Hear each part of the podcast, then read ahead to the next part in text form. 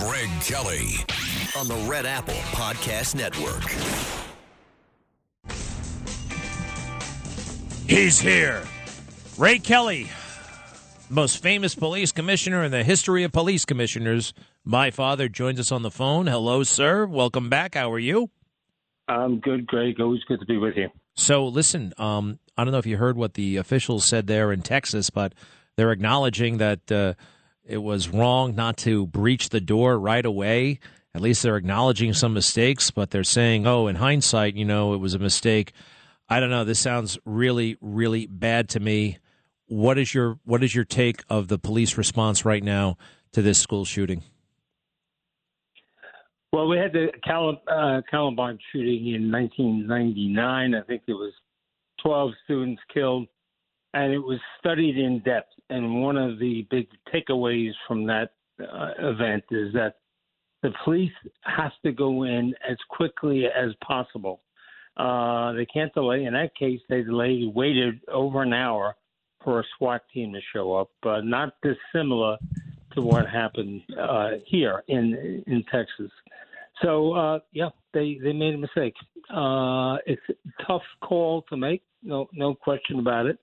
But you have to go in and try to save lives, as many lives as as you can, and of course that puts officers' lives at risk. No, there's no question about that. But that's sort of what you sign up for, right? And, uh, it's got to be, uh, you know, these decisions, as I say, they're tough, but they got to be made.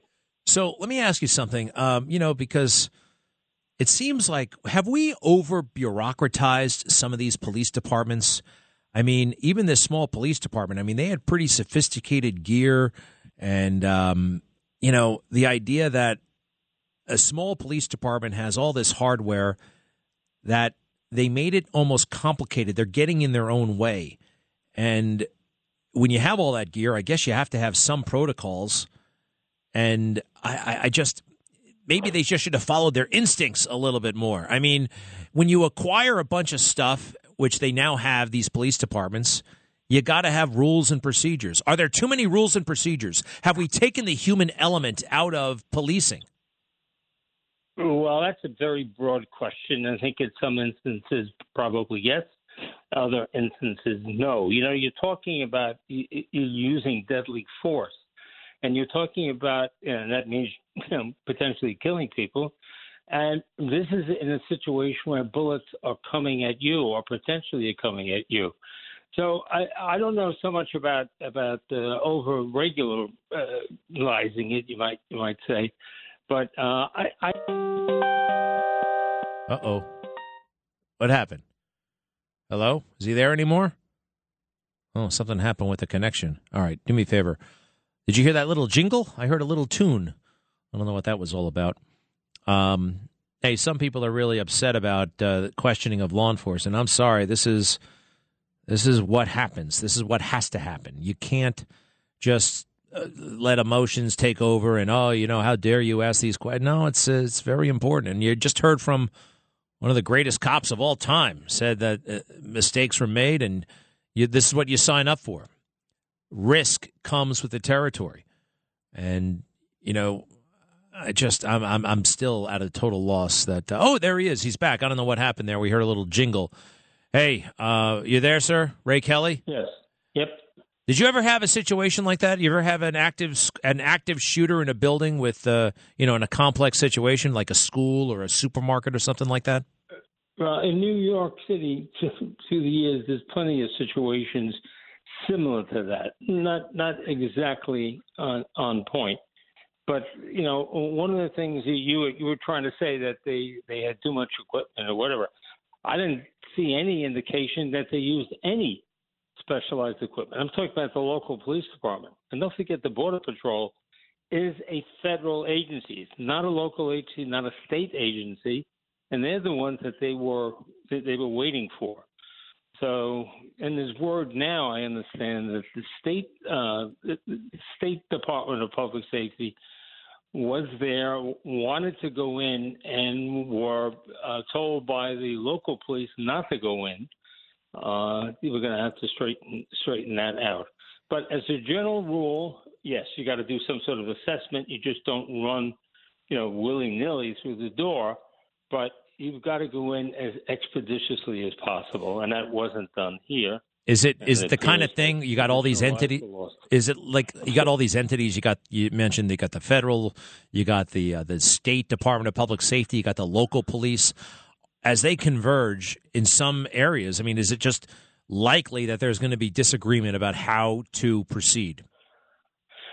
Uh, maybe. Uh, these are one of the things that they supposedly practice. We know that they had a major drill in uh, the year 2000 now, that should have been one of the things that looked at because there is coordination problems. Even if there is coordination on paper, there's coordination issues on the ground. And, uh, you know, we saw that if you remember the marathon bombers in, uh, in Massachusetts, uh, all sorts of police agencies showed up when those individuals were trapped, when they were in the, in the boat. Right. They came, they fired shots, and then they left. So coordination is always going to be uh, an issue. Whether or not it existed there, you know, we simply don't know. All right, listen, there's the music that you selected, by the way. I got two more questions for you. Do you mind? Especially about the Citi Bikes. Can you stick around? Sure. All right, we'll be right back. Greg Kelly, entertaining and informative on the Red Apple Podcast Network. Hey, we're back with Ray Kelly. We were just talking about the situation in Texas, and I always wanted to get your take. Well, actually, I have some inkling how you feel about the bikes that seem to be overtaking New York City. Um, I, have had three near misses with a bike in the past two months, I'd say. I mean, pretty damn close. Uh, how do you, from a public safety standpoint, it seems like we just embrace this bike thing without any real conversation or debate and now they're everywhere and they're totally uncontrollable. What do you think? Well, I'll tell you, I had more near misses than you have in the last three months. Uh, we live downtown, particularly at night. It's uh, very dark there. And I can't believe, for instance, that so many of them do not have lights. All you see is a shadow coming upon you, particularly when you're crossing the street and uh, I know many people have been uh, have been injured, and certainly some seriously. A woman was killed, if you uh, recall, not not too long ago. So they have to be regulated, either either now or later. Something's got to give here. Now, uh, you know, the question is, should the police be doing this type of enforcement? Uh, they've got other things to do. They're down in in head count because of the mass evacuation that happened uh, just uh, you know a couple of years ago after the George Floyd uh, death. So uh, yeah, I, I I feel endangered uh, myself on the street, and uh, I don't know if it's licensing or at least just giving uh, summonses out. I'll tell you one of the practical problems though that so many of these people on bikes, particularly men who are making deliveries, they don't carry identification. So if you're going to give them a summons, uh, you've got to bring them into the station house. You've got to try to identify them or have someone come down to the station house with uh, identification. It can be an all uh, day event for the for the police yeah. So you have to make some judgment as to how to use your resources. Well, but I, I, agree. I think they're totally uh, totally out of control. I have an idea, and as uh, you mentioned, the delivery boys, uh, they're crazy enough. But you know who? they're no angels. Are the yuppies? I call them yuppies. You know the the men and women on the bikes who are going to their white collar jobs and they're riding the Citi Bikes. And there's one particular street I cross and you know I wait for the I wait for the red light. I, I the green light. I have to. I have to. Sometimes I have a baby carriage, and they go right through the red light. And they're they're, they're these are you know they're these are like finance types. They're wearing their ties, and I'm like, hey buddy, that's a red light. Aren't they supposed to stop? First of all, they're supposed to stop at the red light, aren't they? Bikes. Yes, absolutely. They, you know, I, I was in uh, London a couple of years ago, and I was shocked big uh, a group of uh, bicycle riders had all stopped at the red light. They they all stop uh, when there's a, a flashing signal or uh, a red light or stop sign in the UK in London. It's, it's such a is such a refreshing sign of civility. but uh, that's not that's not where we're at. It's going to take a major effort to turn that around. And Well- by the way, they've got a very uh, active advocacy group, uh, a few of them. Oh, they're maniacs. I know. They're of- they, they're always getting on my case. Yeah, a, a lot of clout in City Hall, and that's not just uh, this administration, but previous Well, administrations. well, I have an idea. You know, the Citi Bike program, the Citi Bike, you can rent them. You could turn that thing off overnight. You could you could you could penalize that program could be canceled overnight. I mean, technologically, it could be. We could lock up those bike racks, and we're getting to that point. It's crazy. I want to, and you can't ride these bikes in the in the freezing cold anyway. Way too many resources. Well, I can't tell you how many people uh, talk to me every day, Ray Kelly, and say they wish you were the mayor right now. Uh, Uh, it happens all the time. well, thank you, Greg. It's uh, it's a tough job, uh, no question about it. I saw it up close, and uh, I think it's uh, even much harder than it looks. Uh, so uh, I'm happy with what I'm doing now, but New York uh, is in trouble.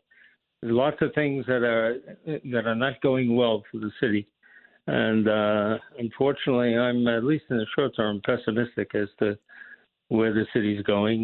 You know, bikes, homelessness, uh, crime, uh, all these stores that are that are closed and probably will never reopen. Uh, you know, the lack of people back in the offices in in the city.